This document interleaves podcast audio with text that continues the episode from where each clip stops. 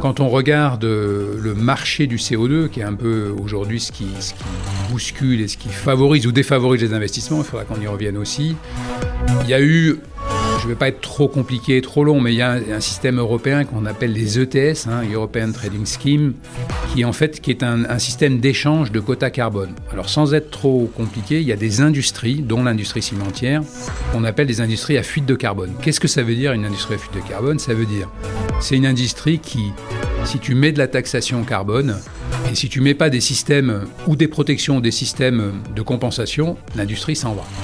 C'est ça une industrie à fuite de carbone. Si jamais je, réglemente le carbone mais sans m'occuper de ce qui se passe à l'extérieur, l'industrie s'en va. Et c'est exactement la problématique de l'industrie, de l'industrie cimentière, c'est la problématique d'autres industries, par exemple l'acier, etc. Donc quand l'Europe a mis en place ces fameux quotas carbone, hein, c'est-à-dire des droits à émettre, en fait, on a dit, mais si on taxe les gens qui émettent du carbone, bah, ils vont aller émettre en dehors de l'Union européenne et on n'aura rien résolu. Donc on va pas taxer, mais on va donner des droits à émettre et en même temps les inciter. C'est-à-dire on va donner des droits à émettre, mais qui sont plutôt basés sur les meilleurs.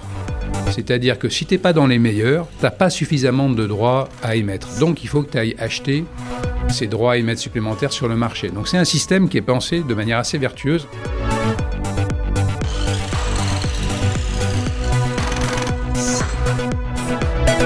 L'industrie de la construction est en plein bouleversement.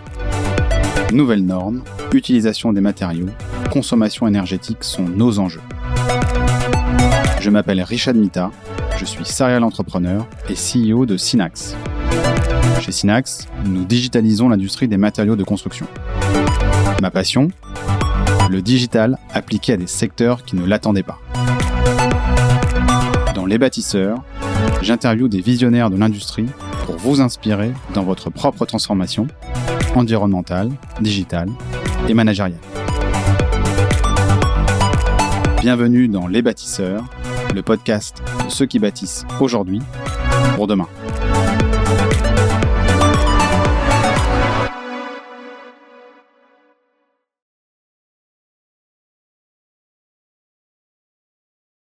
Bienvenue dans ce nouvel épisode des Bâtisseurs. Aujourd'hui, je suis avec Bruno Pilon, le président de Heidelberg Materials France et le président de France Ciment. Bonjour Bruno. Bonjour. Ça me fait extrêmement plaisir de t'avoir euh, avec moi ce matin. On va passer, j'espère, un maximum de temps ensemble. Déjà pour plusieurs raisons. La première, c'est que bah, Edelberg Materials est un partenaire, enfin nous sommes un partenaire d'Edelberg Materials depuis euh, très longtemps. Et le fait de, de pouvoir t'avoir est une chance immense. Donc déjà, je voulais te remercier. Et puis la seconde chose, c'est avoir une personne qui compte autant dans le secteur aujourd'hui, qui fait partie hein, des, très grands euh, acteurs hein, de notre milieu, bah, ça va nous permettre d'aller creuser vraiment des sujets qui sont au cœur de l'actualité du moment, que ce soit la décarbonation, que ce soit un peu euh, l'innovation dans notre industrie, mais également un peu la place des Digital Materials euh, en France. donc vraiment ravi de t'avoir ce matin. Et pour commencer, Bruno, bah, si tu pouvais juste bah, te présenter. Bah, merci déjà de, de m'accueillir, puis de donner l'opportunité de parler de tous ces sujets-là qui, euh, qui me passionnent, qui passionnent l'entreprise et, ses collaborateurs. Et on va avoir un peu de temps pour en parler, et, c'est vrai que c'est important, parce que la, la multiplicité des enjeux euh, qu'on a devant nous nécessite un peu de poser le débat. On n'a pas toujours le temps de faire ça. Donc on va essayer de prendre un peu de temps pour expliquer tout ça. Donc tu l'as dit, Richard, moi je, je dirige Heidelberg Materials. Donc Heidelberg Materials, c'est euh, une, la filiale française en fait d'un groupe euh, qui est un groupe mondial hein, qui s'appelle Heidelberg Materials. On a changé de nom, hein, c'est euh, quelque chose d'assez récent. Avant, on avait des noms un peu un peu divers mhm. suivant les pays. Nous, on était plus connus euh, et, les activités d'ailleurs plus connues en France sous le nom de Ciment Calcia, Unibéton, GSM pour le granulat, c'était que tu connais bien. maintenant, on est tous regroupés sous ce nom, sous cette même étiquette, et c'est vrai dans tous les pays. Donc ça aussi, c'est un au-delà du changement de nom, ça, ça, ça dénote aussi quelque chose. Euh, le fait qu'on soit tous engagés euh, par, probablement par un challenge qui nous, qui nous dépasse. Donc moi, je dirige la filiale française. La filiale française, c'est 300 euh, sites en France, c'est 3400 collaborateurs. Hein. Donc c'est essentiellement des cimenteries. Mmh. On est co-leader du marché en France. des centrales à béton. On a près de 200 centrales à béton réparties sur tout le territoire. Et puis, et puis des carrières. Hein. On a une centaine de carrières et de plateformes réparties aussi sur tout le territoire. Donc voilà, voilà un petit peu le, périmètre de ce que j'ai de ce que j'ai sous ma responsabilité. Et puis je suis, je suis aussi, tu l'as dit en introduction, euh, le président de France Ciment, donc, et euh, l'association, le syndicat, c'était un syndicat, d'ailleurs on a changé le nom, ça s'appelait avant le SFIC, on a changé ça euh, cette année. Là aussi, c'est au-delà du changement de nom, ça veut dire quelque chose, on y reviendra. Donc le syndicat français d'industrie cimentière, devenu France Ciment, qui regroupe tous les cimentiers qui produisent donc du clinker et du ciment sur, sur le territoire. Voilà. Ok. Donc, je ne sais pas si tu veux qu'on attaque bah, peut-être déjà dans le. Peut-être juste avant de commencer, moi j'ai vu dans ta bio que tu avais fait un passage par le logiciel. Oui. Et euh, alors. Un long passage. Ah ouais, un long passage chez Bravo Solutions, mhm. qui était une. Alors, tu, me dis peut-être que je me trompe, mais qui appartenait à un moment à Hitachi C'est ça. En fait, à la, holding financière d'Hitachi qui s'appelle Hitachi Mobiliare, c'est comme ça que je suis arrivé dans le monde du ciment. Donc, mais, comment ça se fait que tu resté dans le monde du ciment euh, Vraiment parce bah, que Je suis resté, en fait, je suis arrivé par ce biais-là. Euh, en fait, c'était une initiative. Bon, j'ai, en fait, j'ai plongé dans les années 2000 dans le monde des places de marché. Hein. Tout ça a un petit peu disparu. Enfin, il y a quelques-unes qui sont restées, mais pas peu nombreuses. Hein. En tout cas, les modèles ont complètement changé. Euh, dédié au secteur de la construction quand même. Hein. Moi, j'ai un passé, euh, je suis ingénieur euh, TP, donc j'ai un passé dans l'entreprise d'abord, hein, dans l'entreprise générale à l'étranger pour l'essentiel. Et puis, et puis dans les années 2000, j'ai plongé dans la marmite. Euh, des, euh, bah, de ces fameuses places de marché sectorielles. À l'époque, ça se créait dans le monde de l'automobile, euh, dans tous les secteurs, dans le monde de la distribution et, et dans, la, dans, le monde des, des, matériaux de construction. Donc j'ai créé, co-créé une première start-up bah, qui n'a pas marché, mais on a appris beaucoup. On a, on a grandi et vieilli. les années 2000, ça allait très très vite. et puis ça c'était en Angleterre et puis, et puis en France.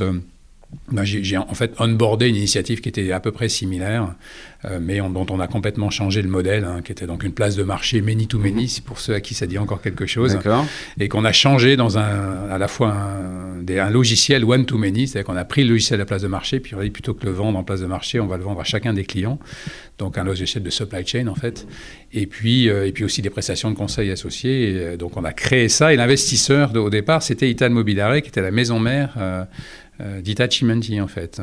Donc rien à voir avec le monde du ciment, c'était vraiment une opération de diversification et j'y suis resté, j'ai dirigé la filiale française, on a démarré à 4, quand je suis parti on était 700, hein. donc c'était une grosse, voilà, grosse envolée en quelques années et euh, j'ai rejoint la demande des actionnaires d'ailleurs, euh, bah, la filiale, enfin la partie industrielle de ce groupe-là, euh, à mon corps défendant au début, il hein, faut reconnaître, parce que passer du monde du, du logiciel et du conseil à l'industrie lourde, c'était pas une évidence. Et en fait, je suis tombé dans la marmite et je suis tombé raid dingue de cette industrie, qui est, particulièrement dans la période qu'on traverse. Et quand on a connu le monde des startups et la manière à laquelle il faut inventer des modèles à toute vitesse et puis gérer tous ces changements, eh ben finalement, euh, c'est des choses qui sont assez utiles aujourd'hui euh, dans le monde dans lequel on vit, en tout cas pour cette, pour cette industrie-là qui doit se, se, réformer comme jamais auparavant, en fait. Hein. C'est une industrie euh, qui est, que tu connais en tant que prestataire, mais qui est qui est très traditionnelle euh, et qui a du mal, voilà, qui est, lourde dans tous les sens du terme, et puis qui est aujourd'hui confrontée, euh, bon, l'enjeu de la décarbonation, hein, c'est vraiment l'enjeu principal. Euh, qui est, c'est pas, c'est pas nouveau la décarbonation, mais, euh, mais disons que ça, ça, frappe cette industrie de manière hyper violente finalement, et, avec des, des, nécessités de faire bouger les choses très vite, et qui sont pas dans l'ADN d'une, d'une, d'une industrie lourde de surcroît.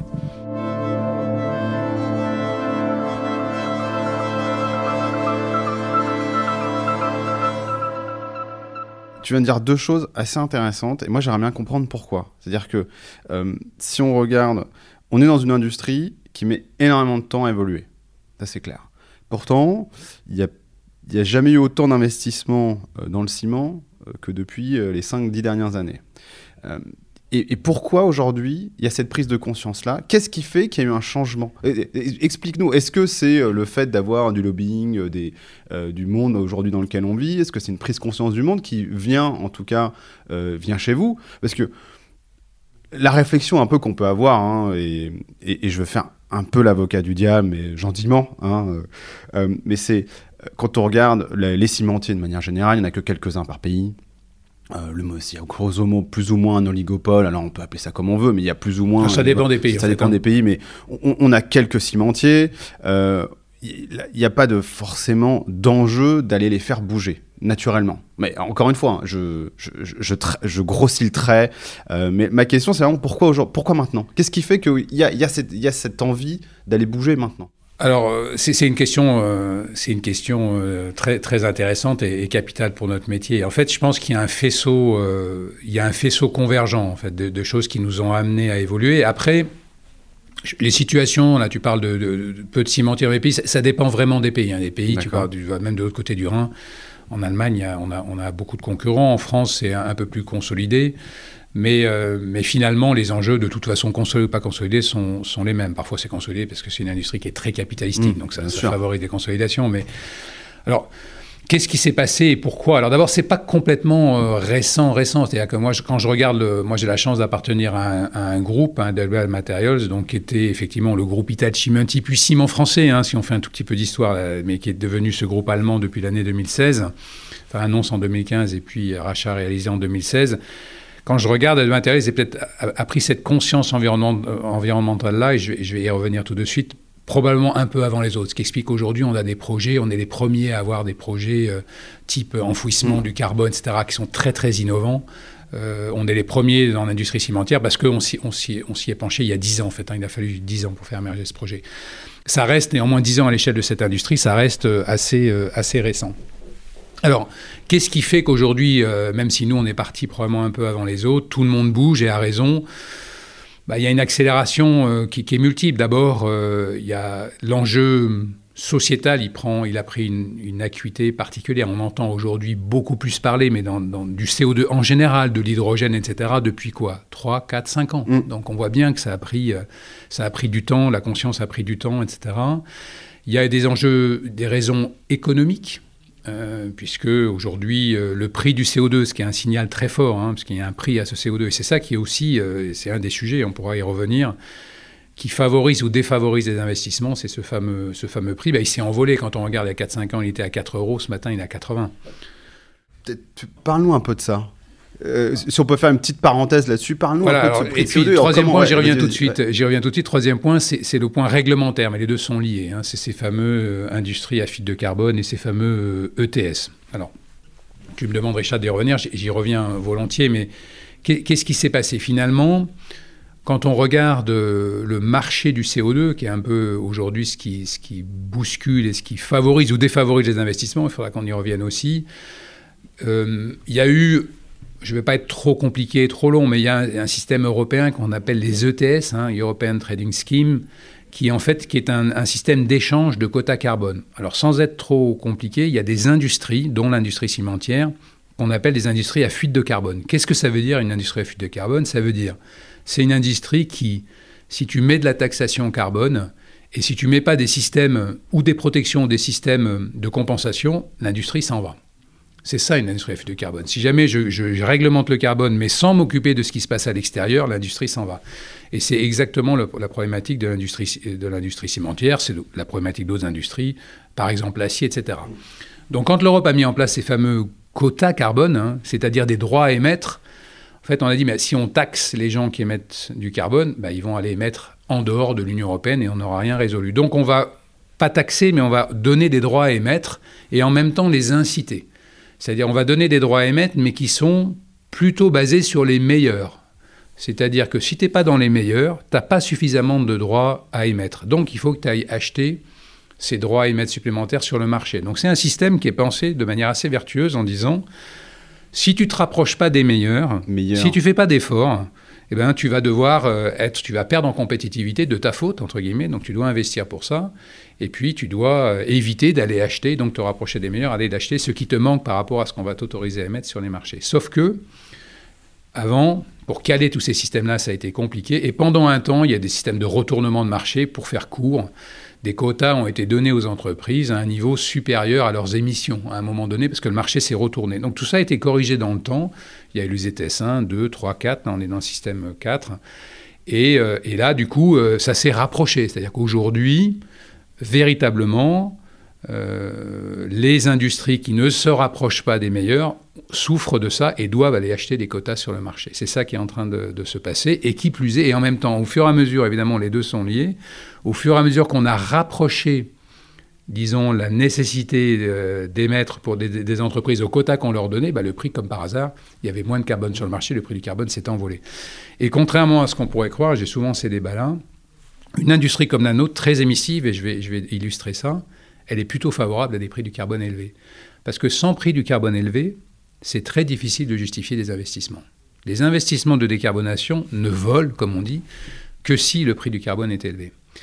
Et donc mon groupe, qui, je le disais, s'est lancé euh, dans cette aventure-là probablement un peu avant les autres. Et en France, on est ceux qui investissons le plus, puisqu'on investit euh, un peu plus de 600 millions d'euros dans la décarbonation de nos usines, ce que j'appelle la phase 1 et 2. Et je peux expliquer ce que c'est. Après, il y a une phase 3 qui est, elle, beaucoup plus hmm. compliquée. C'est de se débarrasser du carbone dont on ne peut pas se débarrasser. Alors, je peux la phase 3, c'est la phase de captation. Hein, voilà, exactement. Donc, Peut-être juste sur le... Pour finir, donc, pour bien comprendre, ce que tu es en train de dire, c'est plus le réglementaire va jouer euh, et va faire fluctuer ce prix de, de CO2, plus ça va vous donner des raisons vis-à-vis de vos, vos, actionnaires, vis-à-vis des investissements de manière générale, d'une raison économique d'aller investir. C'est ça que tu es en train de dire. Ça. Il faut qu'il y ait une incitation à le faire, et ça, ça passe par un prix du carbone élevé, ça passe au prix par de la visibilité, mmh. parce que si tout d'un coup le prix du carbone s'effondre, et que moi j'ai fait tous mes investissements qui sont coûteux, qu'il faut amortir, et le prix du carbone s'est effondré, ben mon voisin qui n'aurait pas fait ces investissements-là, qui continue de faire partir du CO2 à s'acheminer, ben il a un avantage compétitif vis-à-vis de, vis -vis de moi. Et ça, c'est pas, ça, pas entendable. Donc il faut trouver des systèmes qui arrive à gérer ce risque. Et tout le côté où on avait euh, dans le ciment tout le clinker qui était qu'on qu'on importait en fait. Parce qu'il y avait aussi des, des, choses de ce type-là où en fait il y a, toujours. il y a toujours du clinker qui est fait en Turquie par exemple qu'on importait. Ça, ça est-ce que vis-à-vis des et après on finira sur sujet mais juste euh, est-ce que ça c'est des choses qui sont en train d'être euh, finies ou ça continue encore un peu? Alors alors là tu ouvres un autre sujet. Je veux pas je veux pas super complexifier le débat mais en fait, aujourd'hui, c'est toujours le cas. Aujourd'hui, si jamais j'ai une vision court-moyen terme, euh, j'ai pas intérêt à produire du clinker en France. J'ai vraiment pas intérêt.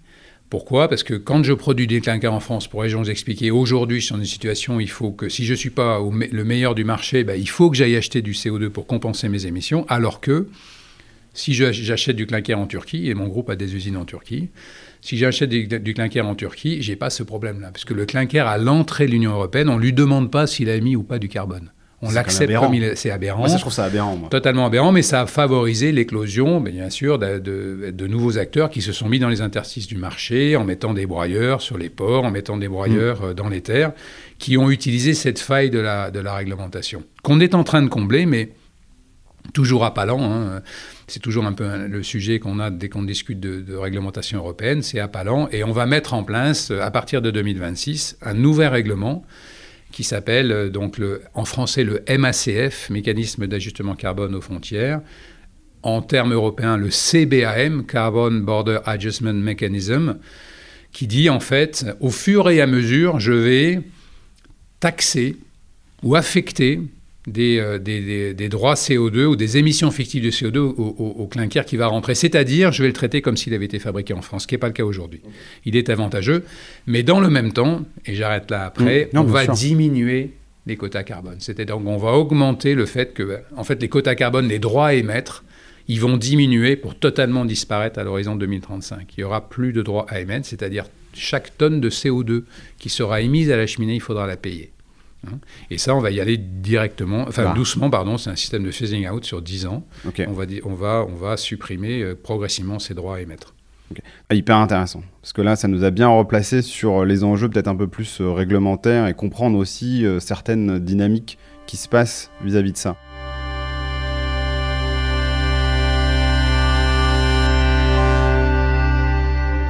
Au vu de cette, un peu, de cette vision à 2035, qu'il soit 2035 ou 2040 ou 2030, j'ai envie de dire, ça va dépendre un petit peu de chaque pays qui va derrière faire sa feuille de route. En plus, j'imagine, même si à 2035, il doit y avoir un peu une sorte, cette envie-là. Aujourd'hui, qu'est-ce que vous, Edelmer Materials, en France, hein, vous faites euh, au, niveau, euh, au niveau de vos différentes cimenteries, aux différents, euh, quelles innovations vous apportez, quels enjeux vous avez à ce niveau-là? Alors, on essaye, on essaye de faire les choses dans l'ordre. On essaye de faire les choses dans l'ordre. Parce que dans l'élimination du CO2, qui est un enjeu absolument, absolument majeur, hein, qui est un enjeu non seulement économique, mais encore une fois, c'est un enjeu euh, sociétal, mm. ça on le sait déjà, mais c'est aussi un enjeu pour nos groupes ressources humaines. On y reviendra mm, peut-être. exactement, oui. Peut-être un peu après. Donc on prend les choses dans l'ordre. Dans l'ordre, ça veut dire quoi? Dans l'ordre, on va déjà commencer par bien faire, mieux faire, tout ce qu'on sait déjà faire. Et tout ce qu'on sait faire aujourd'hui, c'est euh, éviter de consommer des combustibles fossiles. Aujourd'hui, on sait faire ça. On sait se passer très largement des combustibles fossiles, charbon, coques de pétrole et gaz qui sont utilisés dans l'industrie cimentière. En remplaçant par quoi? En remplaçant par des combustibles qui sont en fait issus de déchets, souvent d'ailleurs des déchets qui sont non recyclables mm. et qui ne peuvent être recyclés qu'en cimenterie. Donc là, il y a une vraie valeur hein, parce que euh, on cuit à des températures très élevées qui détruisent les atomes en fait. Il hein. faut savoir que et qui on reconstitue ça dans la matière. On est les seuls à pouvoir à savoir faire ça. Donc on remplace des, des combustibles fossiles par ces combustibles euh, déchets. Ça c'est la première étape. Et on le fait aujourd'hui, en tout cas on accélère ça, parce qu'on le faisait déjà, mais on accélère ça dans le sens où on va remplacer 80, 85, 90, parfois plus, pour cent de tout ce qu'on consomme en, combustible par des combustibles de récupération. Donc des combustibles qu'on va recycler. Ça, c'est la première, la première étape. La deuxième étape, c'est de se poser la question de dire, mais est-ce qu'on ne peut pas aussi euh, produire de toute façon des, des, des, matières qui sont un peu plus décarbonées. Et ça, ça veut dire qu'au lieu, parce que les gens pensent que c'est le ciment qui émet du CO2, en fait, c'est pas le ciment, c'est le clinker. Hein. c'est le produit de première transformation qui émet du CO2. Après, il est broyé pour faire le ciment, mais c'est vraiment la fabrication du, du clinker. Donc aujourd'hui, comment est-ce qu'on peut dire finalement, pour faire des produits moins carbonés, il faudrait qu'on dilue un peu plus ce clinker avec d'autres matières premières? Et ça, c'est une, innovation hein, qui est aujourd'hui euh, euh, lancée, qui est remplacer une partie de ce clinker par des produits qui émettent beaucoup moins de CO2, et notamment euh, de l'argile calcinée. C'est ces fameux fours d'argile calcinée. Ça, c'est de l'innovation. Et enfin, troisièmement, il va quand même rester du CO2. C'est ça un peu le, drame de cette, de cette, industrie qui est à la fois indispensable. Hein. on sait très bien qu'aujourd'hui on ne peut pas, c'est le paradoxe de, de cette industrie, c'est impossible aujourd'hui notamment de faire la transition euh, écologique sans ciment. Hein, aujourd'hui on ne sait pas construire sans ciment. On peut faire des choses à côté, mais en tout cas at scale, comme on dit, on ne sait pas construire sans ciment. Et dans le même temps, et c'est le paradoxe, il émet euh, du CO2. Sauf qu'il émet deux types de CO2, le ciment, si on pouvait mettre de la couleur dessus. Il y a un tiers du CO2 émis par la fabrication euh, donc de ce fameux clinker qui est euh, évitable. Ce tiers-là, c'est euh, le tiers qui est issu de la décarbonatation de la matière. Alors, la décarbonation de la matière, je ne vais pas te, torturer trop, Richard, sur les cours de chimie, mais en fait, qu'est-ce qu'on prend pour faire du ciment? On prend du calcaire. Le calcaire, la formule du calcaire, la formule chimique, c'est CaCO3. On le porte à très haute température, 1450 degrés. On en fait une espèce de lave. Hein qui en refroidissant produit ce clinker, sauf que en chauffant, ben, le CaCO3, il devient CaO plus CO2. C'est ce qu'on appelle le CO2 fatal, c'est-à-dire ce CO2-là, on ne sait pas l'éliminer, c'est le fruit de la réaction chimique. Donc il y a une partie du CO2 qu'on sait éliminer, c'est un tiers, je le disais, qui est issu de la combustion. Donc si on enlève des combustibles fossiles à forte composante carbone type charbon et qu'on met des déchets à forte composante biomasse, on s'affranchit de ça. Par contre, les deux tiers restants, ça, on ne sait pas faire. Les deux tiers restants, on est obligé de les émettre à la cheminée. Donc il y a bien un ordre de mérite, c'est-à-dire que ce CO2-là, on n'a pas d'autre solution que de l'enfouir. Mais il faut le minimiser, parce que l'enfouir, c'est compliqué. D'abord, ça coûte cher. C'est des chaînes qu'il faut inventer, aujourd'hui qui n'existent pas. On a une première cimenterie qui va enfouir ses premières tonnes de CO2 l'année prochaine qui est à Breivik en Norvège. Hein, c'est la première fois qu'on va faire ça. Mais il faut bien le minimiser. Donc c'est pour ça que je dis il y a un ordre de mérite. On peut faire ça uniquement si on a tout bien fait le reste. Et puis j'ai pas parlé avant toute chose de la sobriété. Puisque une des raisons de la sobriété, d'abord, c'est de dire on va faire. Il y aura probablement moins de béton, peut-être des bétons plus performants, probablement des bétons décarbonés dans les bâtiments. Donc ça, c'est une première euh, chose. Il y aura moins de béton, il y aura moins de ciment dans le béton, moins de clinker dans le ciment, etc. C'est ça la sobriété. Et quand on fait ça, déjà, on gagne en CO2. Et puis après, il reste, bah, il y aura quand même du ciment. Et dans ce ciment-là, il faut faire très attention de bien faire les choses dans l'ordre. C'est-à-dire que il faut d'abord réduire tout ce qu'on qu'on peut, tout ce qu'on sait faire, pour n'enfouir que ce qu'on ne sait pas traiter autrement. Ça, c'est très important. C'est ce qu'on appelle l'ordre de mérite. Et, et, à ce moment-là, une fois qu'on a fait cet exercice-là, effectivement, ces tonnes fatales, on n'a pas d'autre solution que de les enfouir. Tu as parlé de beaucoup de choses. Moi, ce que, ce que j'entends, euh, c'est que tu, tu, dis que, et ça peut-être on, pourra aussi, tu pourras aussi nous éclairer, tu dis qu'aujourd'hui, en tout cas, au sein d'un groupe comme le vôtre, qui fait du béton, du ciment et du granulat, aujourd'hui, en tout cas, la première phase reste il y a une partie significative qui va aller sur la partie ciment, puisque c'est là où il y a la plus grosse émission. À l'intérieur de cette partie ciment, tu nous partages que ce qui est le plus facile à remplacer dans ton émission de, enfin dans la partie CO2, c'est l'émission de combustion, si je ne me trompe pas, euh, qui est de se dire, bah, là où avant j'avais euh, donc euh, du pétrole ou du charbon pour faire chauffer mon four, hein, pour, faire simple, aujourd'hui je vais avoir de plus en plus soit des élés du déchet, soit des pneus comme on peut avoir ailleurs, ou soit des choses qui nous permettent une, une filiale, en tout cas, ou une filière qui va m'emmener du déchet que je vais pouvoir mettre en combustion. Et ensuite, sur le restant euh, donc de, de, la création du clinker, par exemple, tu, tu, me dis il y a un tiers que je vais pouvoir changer, qui est ça, hein, et les deux tiers sur le, pour lequel aujourd'hui, ma seule solution, c'est de l'enfouir, mais on va revenir sur les solutions que vous êtes en train de faire. En tout cas, tu dis sur les deux tiers qui sont plus des émissions de process, c'est ça ou, ou, pas du tout C'est ça quand tu, parles d'émissions de process hein, C'est ça, les deux tiers. Après, c'est exactement ça. Et alors, il y a ça, c'est la séquestration du carbone. Après, il y a l'utilisation du carbone. Je ne sais pas si tu veux qu'on ouvre aussi bah, cette voie-là. Mais c'est exactement ça. Donc on est avec toujours dans l'idée de toute façon de dire on a intérêt à mettre sur le marché des ciments qui sont le moins carbonés mmh. possible. Parce que les ciments les moins carbonés possibles, ça veut dire qu'il y a moins de clinker dans le ciment, etc. Donc moins d'émissions de CO2 à la cheminée. J'ai parlé beaucoup du ciment, pas du béton, parce que majoritairement, d'abord, le CO2 du béton, c'est le CO2 du ciment, pour faire court. Ok, ok c'est pas le CO2 euh, émis par le camion toupie qui va aller faire les 10 km sur le chantier. Il y en a. Ou le malaxeur. En termes, d'abord, là, on, essaye aussi des choses, des choses avec du biogaz, avec de l'électricité, etc. Mais, mais, en fait, quand tu regardes toute proportion gardée, c'est vraiment l'enjeu principal, l'idée là-dessus. Ça, c'est très important. Donc, c'est exactement ce que tu dis. On fait tout ce qu'on peut pour éliminer tout ce qu'on peut éliminer, et après, il nous reste ces fameux deux tiers, fruits de la réaction chimique. Et là, on n'a pas le choix. Soit on le séquestre, soit on l'utilise. Alors, qu'est-ce que vous proposez, vous, chez Heidelberg là-dessus? Parce que tu parlais d'une usine euh, en Norvège. Alors là, l'usine en Norvège, elle séquestre. Aujourd'hui, on a des projets d'utilisation du CO2. Mais le projet d'utilisation du CO2, ça veut dire quoi? C'est notamment, notamment pour fabriquer ce qu'on appelle des e-fuels.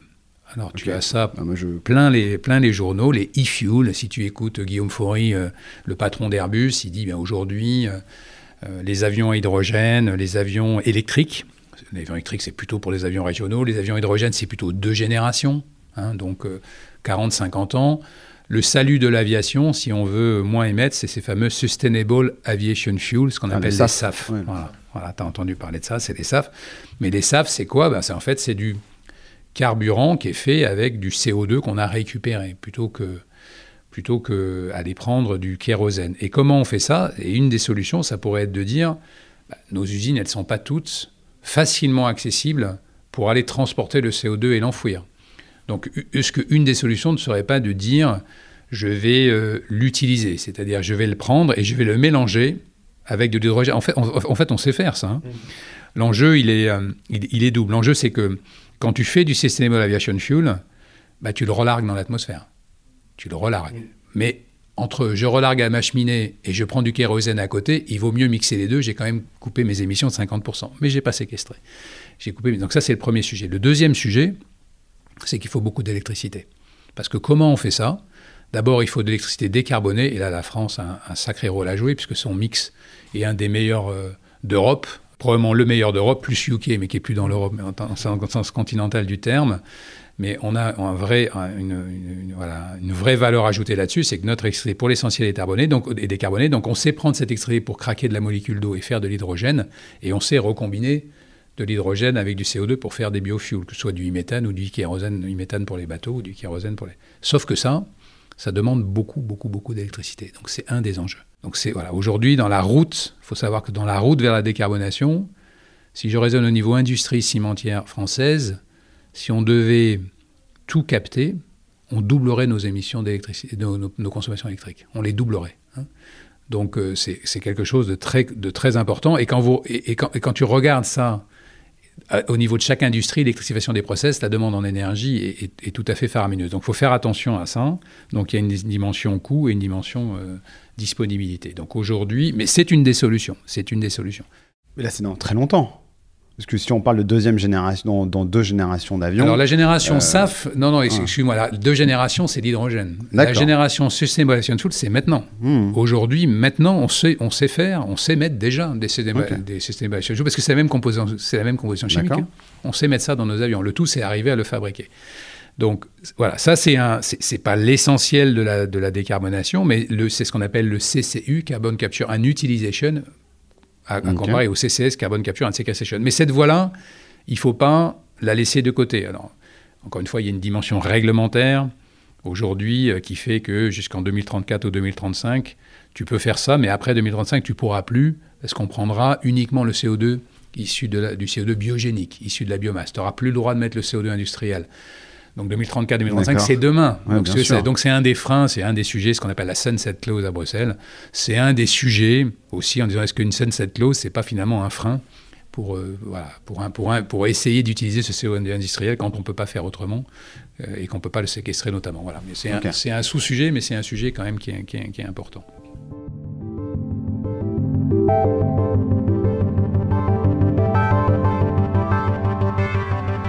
Je voudrais quand même revenir aussi, peut-être, si tu veux bien, sur, pour un peu démystifier euh, les émissions de, CO2 du ciment qui sont à la fois, enfin du clinker, qui sont à la fois très importantes, pour un peu donner des, chiffres. Hein. Mmh, c'est pour ça qu'on s'y penche. Hein. Nous, on est deuxième cimentier mondial. Hein. donc, euh, euh, on, le, on, le, fait pour des raisons financières, on le fait aussi pour des raisons éthiques, on le fait pour des raisons sociétales, on le fait pour des raisons ressources humaines, on le fait aussi par conviction. C'est important, la conviction et aussi euh, d'emmener la conviction de évidemment de ses collaborateurs. Le, le, le, ciment, pour faire court, c'est 8% euh, des émissions de CO2 dans le monde. C'est absolument considérable. C'est considérable. Donc quand le deuxième cimentier mondial se lance dans cette course-là, j'allais dire, ça se voit au niveau de la planète. C'est une responsabilité incroyable. C'est pour ça qu'on a mis des, des, ambitions les plus élevées du secteur en disant on va réduire Aujourd'hui, une tonne de ciment, ça émet 650 kg. On va réduire d'ici à 2030, 2030 c'est demain, à 400 kg. Mondialement. C'est-à-dire qu'on ne s'amuse pas à dire oui, oui, je vais réduire, on pourrait faire beaucoup mieux que ça euh, aux portes de l'Europe, aux bornes de l'Europe. Nous, en France, en 2030, pour les, les cimenteries françaises, on sera en dessous. On sera en dessous des, 400 kg. Mais là, le chiffre que je te donne, c'est un chiffre monde. Donc c'est ultra ambitieux. Réduction d'un tiers. Ultra ambitieux. Réduction d'un tiers. C'est à peu près ça qu'on est en train de faire d'ici à 2030. Mmh. Donc c'est très très rapide. On est sur ce chemin-là et il faut. Euh, donc ça, c'est une responsabilité. Donc ça, c'est 9%. En France, c'est beaucoup moins. En France, c'est à peu près, le ciment, c'est à peu près 2,2%. Voilà. 2% des émissions. Euh, des émissions euh, françaises, hein, euh, donc euh, parce qu'on consomme beaucoup moins, beaucoup moins de ciment mmh. dans les pays matures. Comme, ça reste encore une fois un enjeu qui est mondial. Le CO2, ça va pas aux frontières, donc il faut évidemment regarder ça au niveau mondial. Et c'est important dans la décarbonation de l'industrie. Tu te souviens peut-être que le 8 novembre dernier, donc ça, ça a fait un peu plus d'un an, le président Macron avait réuni les patrons des 50 sites les plus émissifs à, mmh. à l'Élysée. Quand il nous a réunis sur ces 50 sites, bah, on a découvert en fait euh, que sur les 50 sites les plus émissifs, euh, il y avait 22 cimenteries. Ah oui 22 cimenteries. Et les 22 cimenteries qui sont en France les 22, Alors il y en a une ou deux qui échappent, mais il y a 22 cimenteries, euh, les 22 cimenteries. Donc alors les, sites, il faut pour donner un peu une idée, les émissions françaises, c'est 400, 420 millions de tonnes. Hein, les émissions, pas l'empreinte, hein, je, je mmh. l'émission, donc ce qu'on émet dans ce pays, parce qu'on c'est-à-dire qu'on n'inclut pas ce qu'on importe, 400 millions. L'industrie, alors c'est à la fois beaucoup et peu, j'ai dire malheureusement, parce qu'on s'est quand même très fortement désindustrialisé pendant des années, c'est 80 millions de tonnes. D'accord? C'est 20%. 20% des émissions euh, françaises. Les 50 sites, c'est ça qui est intéressant dans cette approche très structurée, hein, qu'on est les seuls à avoir mis en place en Europe, hein, qui suscite pas mal d'interrogations, pour pas dire admiration, de, ce qu'on fait. Donc il faut être fier aussi de ça. Euh, les 50 sites, c'est à peu près la moitié de ces émissions-là. C'est-à-dire quand tu as pris 50 sites, tu as fait 40 millions de tonnes. Sur les 80 millions Tu prends 50 sites. C'est pour ça que focaliser sur les 50 sites, c'est pas une mauvaise idée. Tu as, réglé la moitié. Et sur ces 56, tu en as 24, euh, je te dis, ou 22 qui sont pardon, des cimenteries, parce qu'il y en a qui ne sont pas, et, euh, et euh, tu as le quart. Donc c'est la moitié des sites et le quart des émissions. Qu'est-ce que ça veut dire ça? Ça veut dire que tu ne peux pas décarboner l'industrie française sans décarboner les cimenteries. C'est juste ça ce que ça Mmh. veut dire. Donc euh, c'est un enjeu 50% des cimenteries, vous, absolument hein. majeur. Bah, nous, sur Vous les êtes sur les 22, neuf. on en a 7. Ouais, ok. Oui, parce que tu en as deux, c'est des centres de broyage, donc Ok, ça, émet rien. Très bien. Mais euh, voilà, t'en t'en as 7. Donc euh, on est effectivement Un tiers, ouais. tout, à fait, tout à fait impliqué là-dedans. Mais c'est à la fois, voilà, c'est un enjeu fondamental. On prend le sujet dans le, je pense, dans le bon sens, hein, avec Mhm. la manière de le faire à la française. C'est très cartésien, très Pareto, etc. Mais c'est pas inintéressant. Et on a beaucoup travaillé, beaucoup travaillé au niveau de chaque, évidemment, euh, chaque entreprise et aussi au niveau de, la, du, euh, de France Ciment Mhm. pour arriver à proposer une feuille de route qui soit cohérente avec les ambitions de décarbonation de la France. Et on est sur ce chemin-là. Après, il y a plein d'embûches encore, il y a plein de choses à faire. Et il y a aussi, il ne faut pas perdre de vue le fait qu'il faut les faire très vite. Tout le monde va vers les mêmes, euh, les, les- les mêmes euh, idées, les mêmes façons de faire que vous, c'est-à-dire euh, captage CO2. euh, tout, tout le monde va vers cet environnement où il y a, où il y a vraiment différentes stratégies qui sont en place. Peut-être si tu peux nous partager ces Alors, différentes choses. Au niveau des groupes, il y a des stratégies Là, on qui parle construction. hein, différentes. hein. Au, au niveau d'autres industries, peut-être il y a d'autres stratégies, mais juste Oui, pour oui. qu'on comprenne un petit peu les stratégies. Non, je pense que, euh, enfin, moi, je, je- là, je vais peut-être prendre ma casquette plus patron de France Ciment Mmh. que patron d'ADM Materials, mais, mais je pense que, et je suis pas le seul à le penser, hein, on, a, on est face à un enjeu qui nous, qui nous dépasse totalement. Et je pense qu'il n'y a, pas moyen d'y arriver si on ne se met pas à un moment donné ensemble. Je vais prendre un exemple tout simple. Euh, Puisqu'on est engagé avec d'autres acteurs euh, pétroliers, euh, cimentiers, de la chaux aussi, sur une initiative qui s'appelle Go CO2 Mhm. sur le port de Saint-Nazaire. Cette initiative-là, c'est quoi? C'est d'arriver à dire, mais est-ce que je ne peux pas faire converger J'ai sur la façade ouest des industries qui sont assez fortement émissives, qui sont dans ces 50 sites d'ailleurs, euh, qui sont euh, fortement émissives, ces, ces grosses industries qui peuvent d'ailleurs servir de hub aussi de CO2 pour les plus petites autour, donc ça c'est pas complètement inintéressant. Elles doivent se décarboner, elles peuvent pas y arriver toutes seules. Si on fait un hub à Saint-Nazaire, c'est pas moi qui vais décider de faire un hub à Saint-Nazaire. Il faut que j'arrive à discuter avec euh, avec les chauffourniers qui sont dans le coin, avec les autres cimenteries qui sont dans le coin, pour, euh, pour arriver à, avec le concours de la région, hein, parce qu'on était, on a Mm. lancé ce projet cristallement C euh, juste là au début de l'été, euh, pour faire émerger ce projet. Donc c'est c'est l'exemple même du type de choses où on dit, on peut avoir des stratégies différentes, on peut se, évidemment, c'est le rôle de, la, de se, se chicaner sur le terrain, mais sur des enjeux comme ça, il faut qu'on arrive à se mettre à côté. Et je note avec intérêt que la semaine dernière, euh, euh, l'ADEME a relâché, enfin la DGE a relâché euh, une, proposition de ce que pourraient être les dispositifs de soutien et euh, à- par rapport à cette décarbonation et notamment cette séquestration. Et dans ces dispositifs de soutien, on met bien en évidence le fait qu'on verrait plutôt d'un bon oeil que les gens, en respectant les règles de compliance, de concurrence évidemment, on ne on met pas toutes nos données en commun, mais en tout cas se grouper pour essayer de réfléchir euh, au sein d'une industrie et même multi-industrie pour dire mais où est-ce qu'il est plus comment est-ce qu'on peut faire de manière plus intelligente et pas que chacun travaille dans son coin. Et je pense que ces enjeux-là, il y a une, forme d'intelligence collective qui se met en place qui est plutôt rassurante. Ces enjeux-là nous dépassent tellement qu'on n'a pas d'autre moyen de le faire. Et les, inv- les investissements sont tels de toute façon qu'on n'a pas d'autre moyen de le faire. Il faut se mettre ensemble. Donc là, c'est plutôt avoir des, centres euh, où on va pouvoir soit récupérer du CO2, le transformer, le mettre soit dans du e-fuel, soit dans d'autres d'autres outils. Après, il y a un problème d'infrastructure. Comment euh, aujourd'hui les cimenteries, elles ont elles ont pas été mises en place pour justement être sur une fameuse, enfin sur une nouvelle autoroute du CO2. C'est comment on fait pour euh, pour créer ça, comment on fait pour le transport de tout ça, comment C'est ça la- se passe. C'est Voilà, la question. C'est la, c'est- bonne question. Non, mais Et- comment on fait pour tout ça? Ben, comment on fait? On fait un, en fait, on a besoin d'un plan. hein, c'est ce qu'on dit depuis le début. Et aujourd'hui, c'est ce qu'on est en train de mettre en place, désigner ces hubs, qui à Dunkerque, qui à Fos, euh, qui, euh, je le disais, à Saint-Nazaire. Et il faut mettre en place ces autoroutes. Alors, soit il faut, il faut les créer, soit il faut, euh, il faut utiliser du rétrofit. Ça, ça, aujourd'hui- ça ressemblera à quoi concrètement? Concrètement, Je- à des, à des tuyaux. À des tuyaux, ouais. Donc des Concrètement, tuyaux des qui sortiraient de vos cimenteries Ouais, et qui concrètement iraient, des tuyaux. euh, Alors, juste, où est-ce qu'il faut les mettre? Est-ce qu'il y a des tuyaux qui existent aujourd'hui? Est-ce qu'on sait faire du retrofit? C'est pas toujours simple. Il faut changer les stations, etc. Mais typiquement, comme on a su faire pour le TGV, comme on a su faire pour les autoroutes, il faut qu'on ait des autoroutes du CO2. C'est ça qui se passe. Et donc, il faut essayer de les faire les plus intelligemment possible pour essayer de regrouper. Et c'est pour ça que aujourd'hui, les plus intelligemment possible, c'est pas chacun travaillant sa copie dans son coin. C'est évidemment essayant de regarder comment est-ce qu'on peut faire. Et c'est le rôle aujourd'hui de planification, ce que l'État a pris. On a la chance quand même d'avoir un, ministère de l'industrie qui s'est totalement emparé du sujet euh, et qui est à l'écoute des euh, voilà des différents enjeux et, di- et- et difficultés euh, de toutes les industries émissives et je, je voilà je, vois pas qu'on on- on est sur la bonne voie après je sous-estime pas la complexité moi ce qui m'inquiète plus que ça c'est pas la capacité technique euh, à le faire. C'est bien sûr les financements, ça c'est un vrai gros sujet, et la vitesse. Parce que si on réfléchit, on, parlait en, début d'entretien de, de, ce fameux mécanisme d'ajustement carbone aux frontières. Ça, c'est une super idée, parce qu'enfin, j'allais dire, enfin, on met tout le monde sur un par. Quoi. on n'a pas d'avantage compétitif à produire à l'extérieur.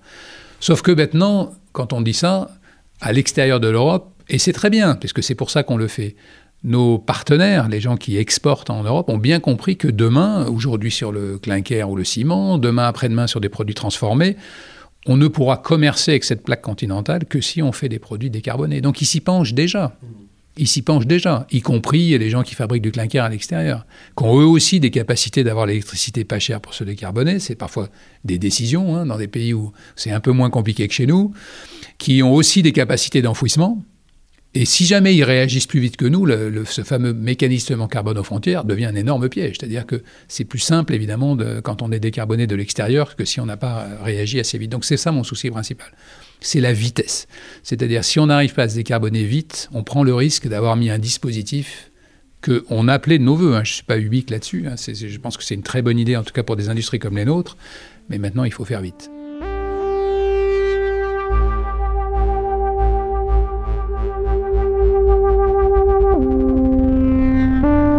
Est-ce que tu vois des, initiatives dans d'autres pays euh, qui émergent ou des choses qui sont faites ailleurs que tu pourrais partager, puisque au vu de l'empreinte qu'a Adelbert Material, je suis sûr qu'il y a du partage de connaissances et du partage de choses. Tu peux peut-être nous, nous, parler de, de, ce qui se passe peut-être ailleurs Oui, oui, alors, alors, on se benchmark bien sûr beaucoup ah, euh, avec, euh, avec nos amis allemands, bien sûr, avec, euh, avec nos amis anglais. Tout le monde réfléchit. Alors, tout le monde réfléchit sur ces sujets-là. La bonne nouvelle côté français, c'est que un, on n'est pas en retard. Deux, on a su se mettre en ordre de bataille peut-être un peu plus vite que tout le monde. Ça, c'est plutôt, plutôt pas mal. Mais tout le monde y réfléchit. Dans les dispositifs d'aide, comment est-ce que aujourd'hui quelqu'un qui investit dans un dispositif de décarbonation, comment il est accompagné, quels amortisseurs on met en place quand tu fais des investissements pour 20 ans, si le prix du CO2 s'effondre, à la fois sur tes CAPEX, sur tes OPEX. Donc il y a des visions qui sont aujourd'hui euh, différentes. Hein. On a un système anglais qui paraît tellement généreux que c'est surprenant. surprenant. Euh, un système allemand qui est encore pas tout à fait le, même que le système français, qui est récent encore, hein, parce qu'encore une fois, là, on a aussi, on avance avec, euh, il faut avancer avec vitesse, mais aussi avec sagesse. Donc on a, on a aussi euh, un ministère de l'Industrie, une DGE qui nous, euh, qui, demande, qui nous demande, qui nous sollicite, qui nous, qui nous demande ce qu'on en pense pour essayer de construire ensemble. Donc aujourd'hui, on est dans le stade de réflexion. J'allais dire, on, avance. Voilà, on n'est pas en retard. On n'est pas en retard. Je pense qu'on a une feuille de route qui est probablement un peu plus claire que ce que je peux voir dans les autres pays.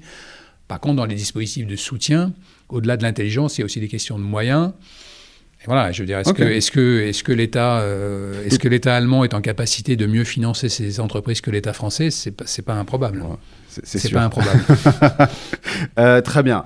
Euh, hyper intéressant tout ce, tous ces sujets autour de comment vous, en tant qu'entreprise globale, vous voyez le sujet de, de, l'innovation et du, et du CO2.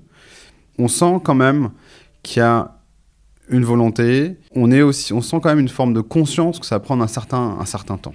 Et quand tu prends en parallèle euh, les enjeux, donc euh, c'est une entreprise, donc, enfin pardon, c'est une industrie qui est âgée, entre guillemets, hein, qui est là depuis très longtemps, avec des personnes qui sont là aussi depuis très longtemps au sein de cette industrie. Euh, quand tu regardes, on parlait d'un point de vue social et sociétal, comme quoi ben, de plus en plus il y a une prise de conscience d'un point de vue sociétal, et ces, toutes les choses dont tu parles doivent être drivées euh, quelque part, euh, soit par les personnes actuelles, ou soit par des nouvelles personnes qui arrivent.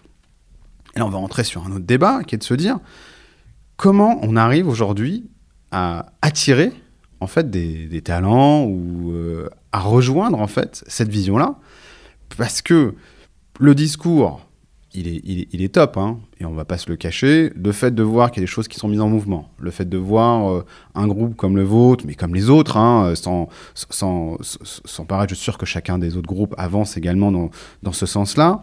Comment on fait pour attirer des gens? Comment on fait pour attirer des talents qui vont penser aux innovations de demain? Puisqu'en fait, les deux tiers dont on pense bah, comment on va essayer de trouver peut-être d'autres solutions.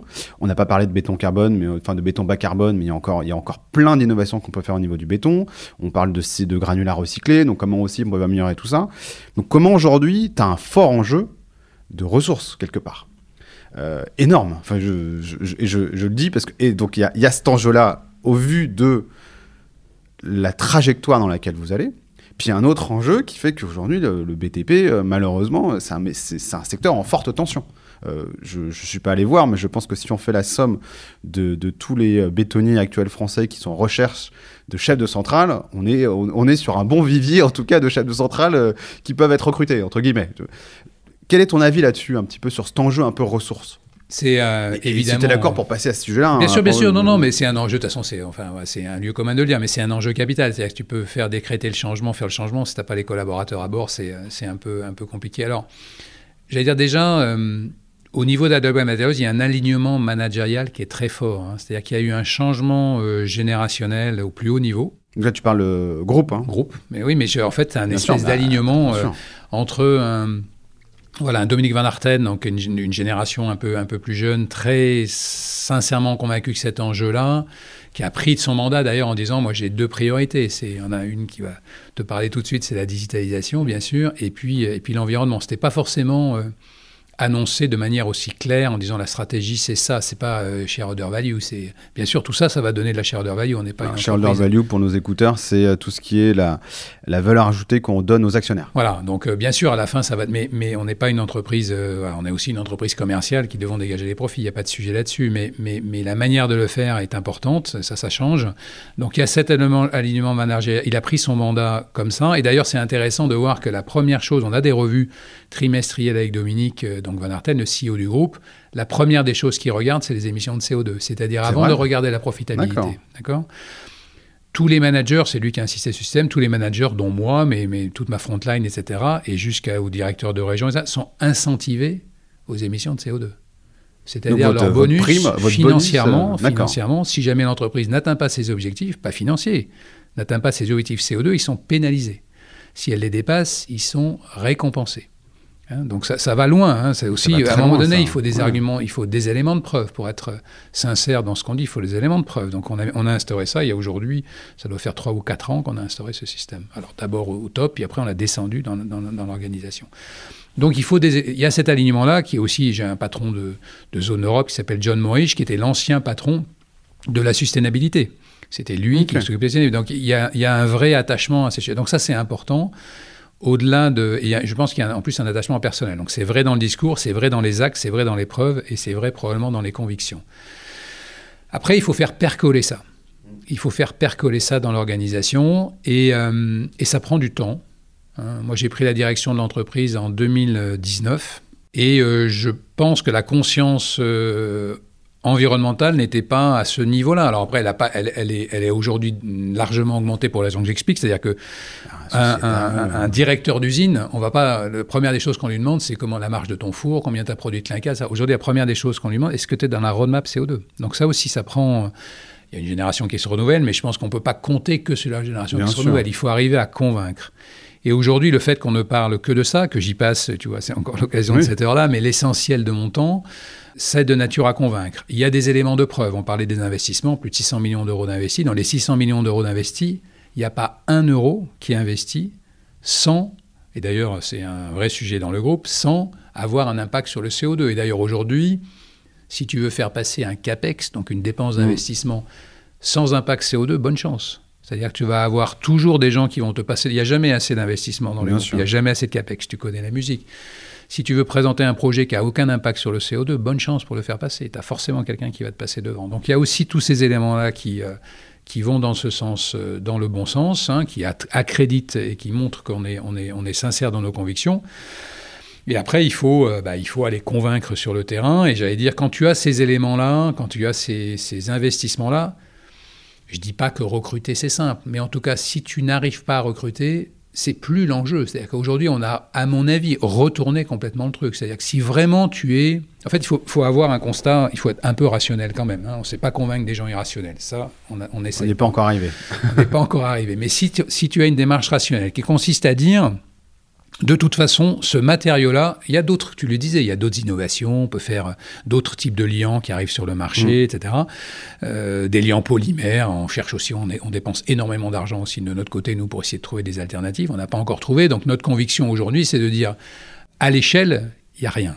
Si tu veux continuer à construire, continuer à être indépendant dans tes constructions, etc., il n'y a rien d'équivalent. On en fera peut-être moins, encore une fois. Il y a de la place plus pour d'autres, pour la construction mixte, sans doute. Mais tu sais pas te passer du béton. Donc une fois que tu as dit ça, sauf si tu veux vivre dans des huttes, une fois que tu as dit ça, bah, il faut qu'il y ait un impact, effectivement, que tu travailles pour réduire cet impact-là. C'est tout l'objet de des investissements qu'on fait. Si tu es sincèrement convaincu et que tu veux peser, parce que moi je, sers je me sers du fait que mmh. l'industrie cimentière fait 9% des émissions dans le monde, je m'en sers. Parce que si tu as, ça, si y a, ce constat-là, le constat qu'elle est indispensable et le constat que tu peux rejoindre une entreprise qui met ça au top de ses priorités, et c'est pas du discours, il y a, tu veux voir les preuves, va voir les preuves, va voir les chantiers dans nos usines de Bussac, de Couvreau, d'Hervaux, mmh. de Main, de Beaucaire, etc. Va voir les chantiers. Donc euh, il y a des choses qui sont, euh, qui sont aujourd'hui euh, observables.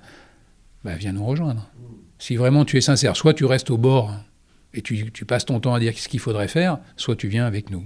Et donc aujourd'hui, ce discours-là, il passe parce que, parce que si on veut vraiment agir, on a dans les mains dans les mains la capacité d'agir. En plus, dans la, dans la, manière dont ça fonctionne dans ce groupe, on a des liens extrêmement directs, on est en règne très courte, hein. il y a des courroies de transmission qui sont mmh. extraordinairement courtes dans ce groupe, ça va vite.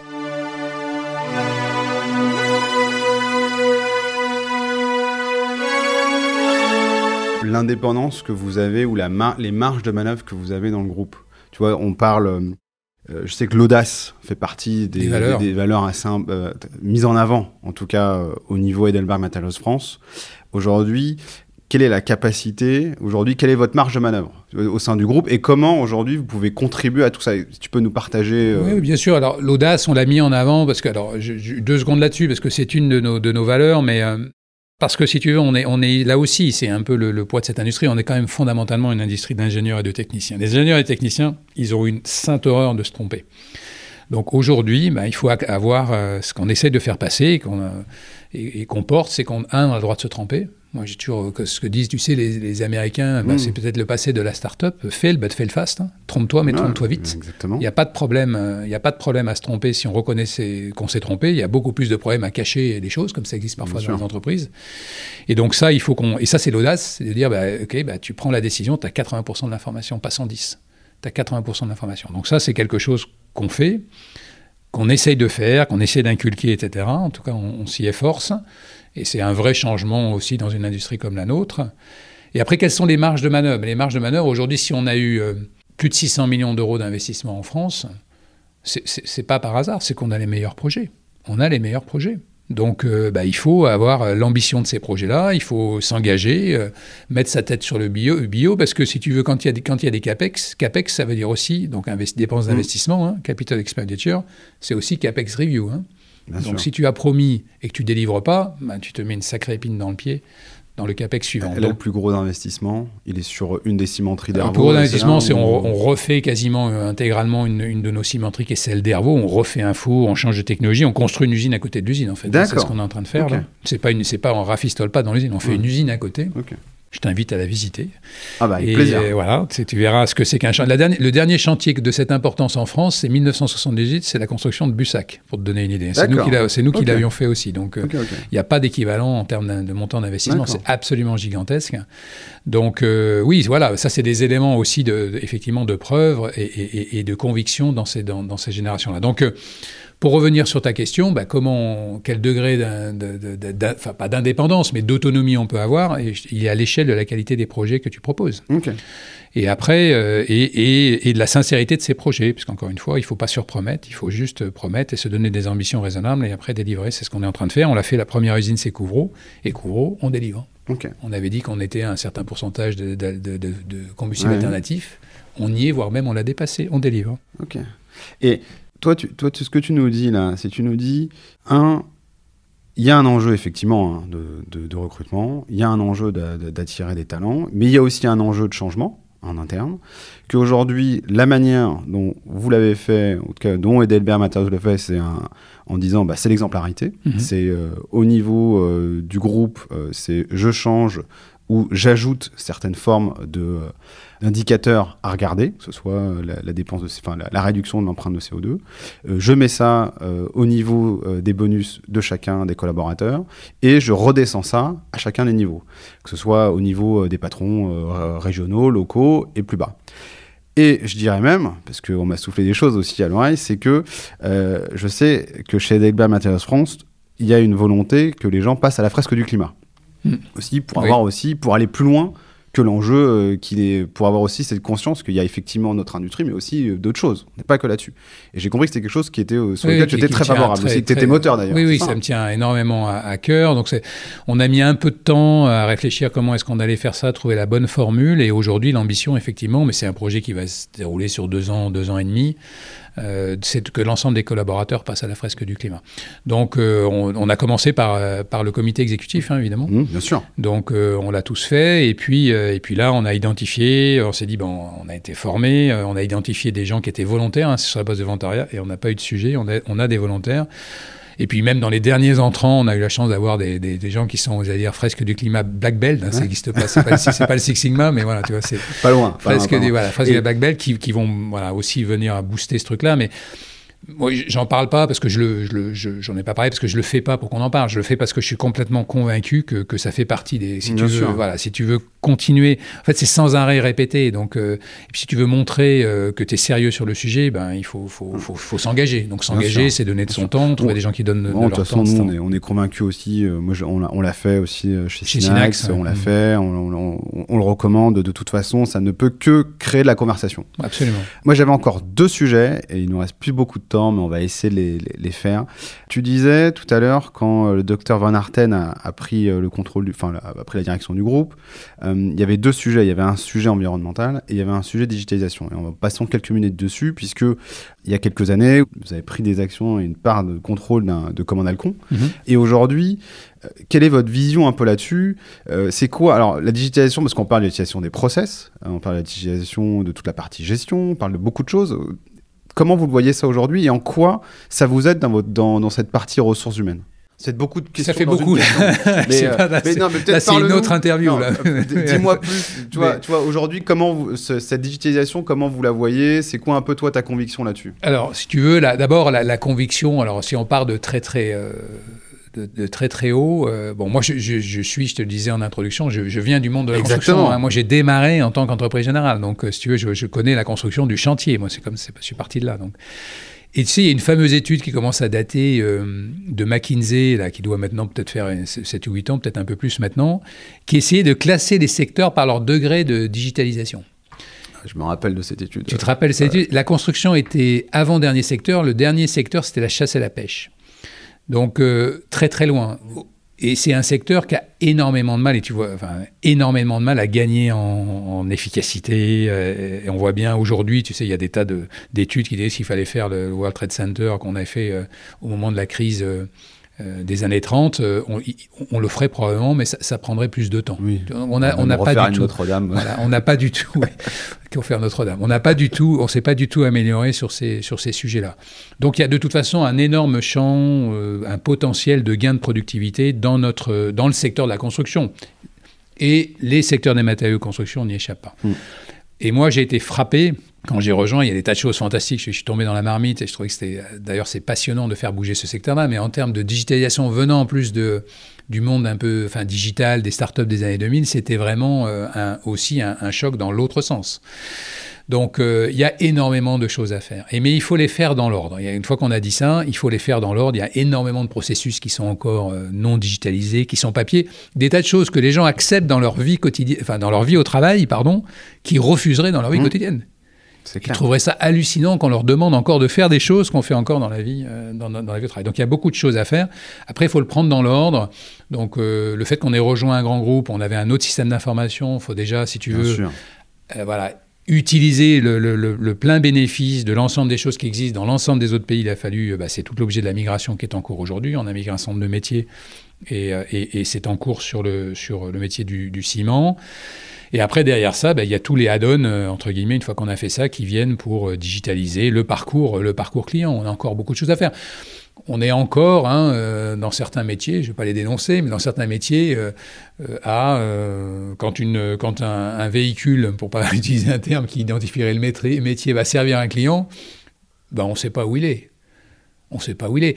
Donc, euh, alors que tu suis quand tu commandes, quand tu commandes euh, sur, euh, sur Amazon, tu suis ça, voilà, ou sur n'importe quel site marchand, tu suis ça quasiment d'heure en heure. Donc, ça, donc encore une fois, on a ça dans notre et ce qui est plus important pour nous dans notre business, on l'a pas. Donc euh, il faut qu'on voilà, il faut qu'on aille vers ça. Euh, le fait qu'on ait investi euh, dans la société commande Alcon, bah, c'est un des éléments. Hein, c'est de dire aujourd'hui, ça peut être un accélérateur. on a encore voilà, le, la route la route est encore longue et elle ne s'arrête jamais. Hein. Tu sais, souvent on me dit, mais il y a beaucoup de changements chez nous en même, en même temps, c'est vrai. Hein. On change les organisations, les systèmes d'information, euh, les usines, euh, euh, les centrales à béton. Tu sais qu'on fait des tas de choses dans les centrales à béton aussi. la culture. Et on te dit, quand est-ce qu'on va se poser? En fait, tu sais très bien que la réponse, c'est jamais. Il n'y a, rien de plus permanent que le changement. Donc, donc voilà, donc c'est un chemin euh, qu'on a commencé à emprunter, euh, parfois à marche forcée, il hein, faut reconnaître, je le dis aux équipes d'ailleurs, hein, je, conçois que ça peut être difficile parce qu'on fait un peu tout en même temps, mais parce que, parce que, parce que le monde autour de nous évolue aussi très vite. Donc, euh, et peut-être cette industrie-là, encore une fois, on prend l'exemple du début, s'y est penchée un, petit peu moins qu'une autre, donc il y a probablement un peu de rattrapage.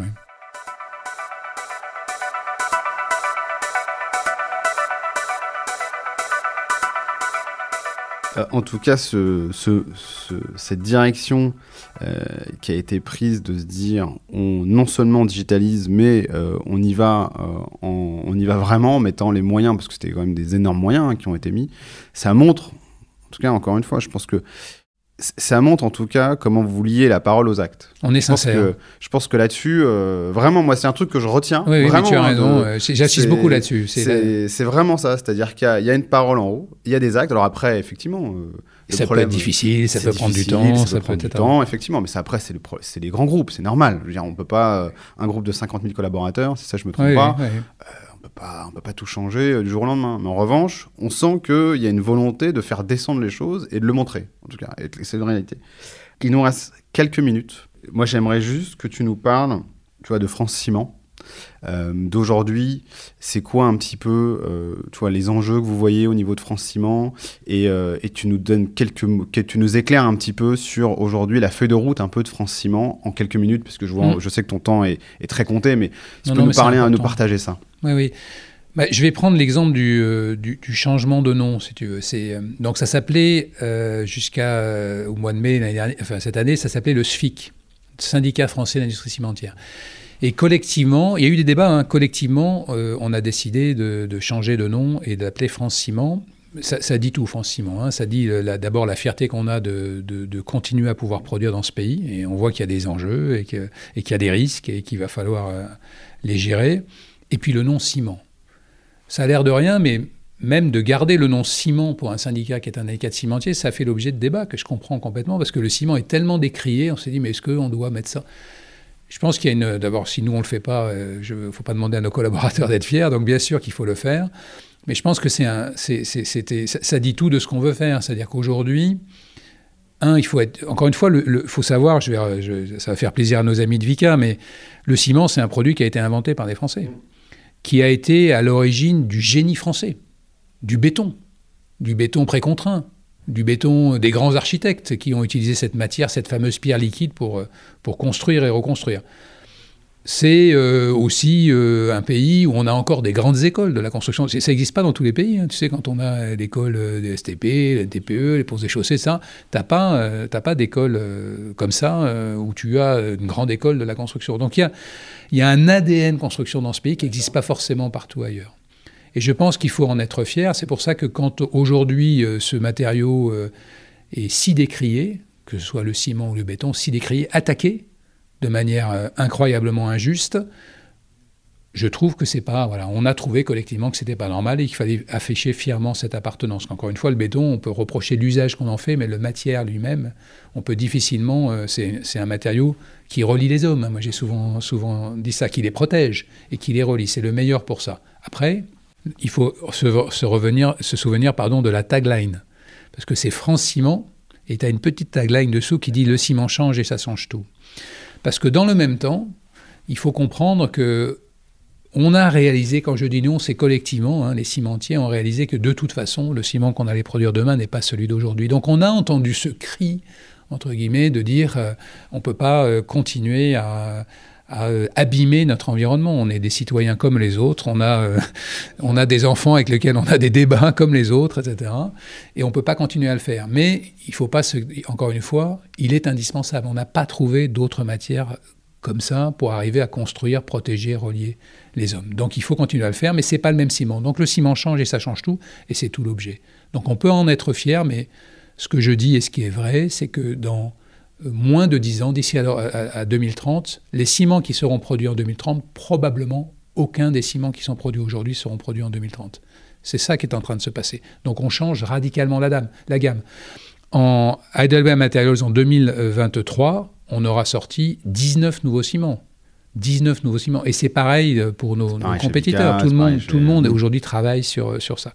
Donc là, encore une fois, il y a des éléments de preuve. Donc le ciment change, France Ciment, le ciment change et ça change tout. La tagline est au moins, au moins aussi importante que le nom du syndicat. Très bien. On a parcouru beaucoup de choses ensemble. Je sais que ton temps est très compté. Qu'est-ce qu'on a oublié, Richard? Ah, écoute, on a, il y a plein de choses. J'aurais voulu qu'on, j'aurais voulu qu'on parle, mais on a, on, on, on, aurait pu rentrer encore plus dans certains détails, dans certaines choses, mais, mais, euh, mais ça sera peut-être pour une autre fois. En tout cas, euh, moi, ce que je voulais, c'est te remercier et surtout euh, remercier Michel, hein, qui, qui, qui est à l'origine de cette interview, Michel Gallet, qui est notre, notre CTO. Donc, je remercie Michel et je voulais te laisser peut-être un, dernier mot sur toi, ce que tu as pensé de cet épisode et ce que tu, ce que tu veux laisser comme dernier message? Non, moi je suis content. Bah, encore une fois, merci de nous donner l'occasion de, m'exprimer là-dessus, parce qu'on a rarement sur euh, des médias euh, le, temps de, détailler et puis de faire passer. Je pense que moi, ce que, je voudrais qu'on retienne, mais tu l'as, tu l'as souligné euh, toi-même, et c'est bien parce que tu connais l'entreprise à l'intérieur. Donc c'est, mais il y, a une dimension sincérité qui est, ultra importante. C'est-à-dire que ce qu'on dit, on, dit ce qu'on fait parfois et on fait ce qu'on dit, parfois avec difficulté, mais mais, euh, mais on, est, voilà, on est sincère dans nos convictions, dans nos engagements, et on y passe, euh, et les équipes y passent sur le terrain énormément de temps et d'énergie pour arriver à, voilà, à, transmettre, à faire passer ces messages-là et à, s'assurer que derrière, ça, bah, ça découle sur le marché, dans des nouveaux produits. Et ça, ça, implique tout le monde sur toute la chaîne, sur toute la chaîne et c'est ultra, ultra important, ultra important pour moi. Bah écoute, c'est parfait. Je te remercie euh, énormément pour ton temps. Euh, et si vous nous avez écoutés jusqu'à présent, en tout cas, euh, merci pour votre écoute. J'espère que vous avez passé un aussi bon moment que moi cette, sur cette dernière heure à écouter Bruno Pilon. Bruno, je te remercie merci encore. À toi. et on va dire au revoir à tous nos auditeurs. Merci et à très vite dans un prochain épisode des Bâtisseurs. Merci, à bientôt. Merci d'avoir écouté cet épisode jusqu'au bout. S'il vous a plu, n'oubliez pas de le noter et de le commenter sur Apple Podcast ou Spotify et d'en parler autour de vous. C'est ce qui m'aide à le faire connaître et à motiver de nouveaux invités à partager leur vision. Et pour continuer cette conversation, retrouvez-moi sur LinkedIn.